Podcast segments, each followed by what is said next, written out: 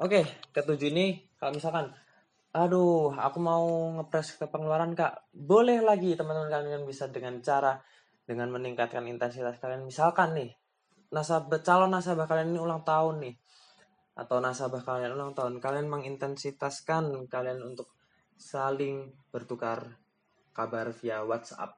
Misalkan ucapkan dia selamat ulang tahun atau memberikan dia selamat meskipun kamu tidak di disimpan nomornya tapi kamu bisa memperkenalkan diri di situ. Jadi kamu bisa bisa seolah-olah kamu tahu tentang dia banget ya teman-teman. Jadi dengan mengucapkan selamat ulang tahun atau selamat idul fitri itu akan menjalin komunikasi kalian lebih baik dan hubungan kalian dengan mitra menjadi lebih oke okay, teman-teman. Itu itu tanpa modal ya teman-teman.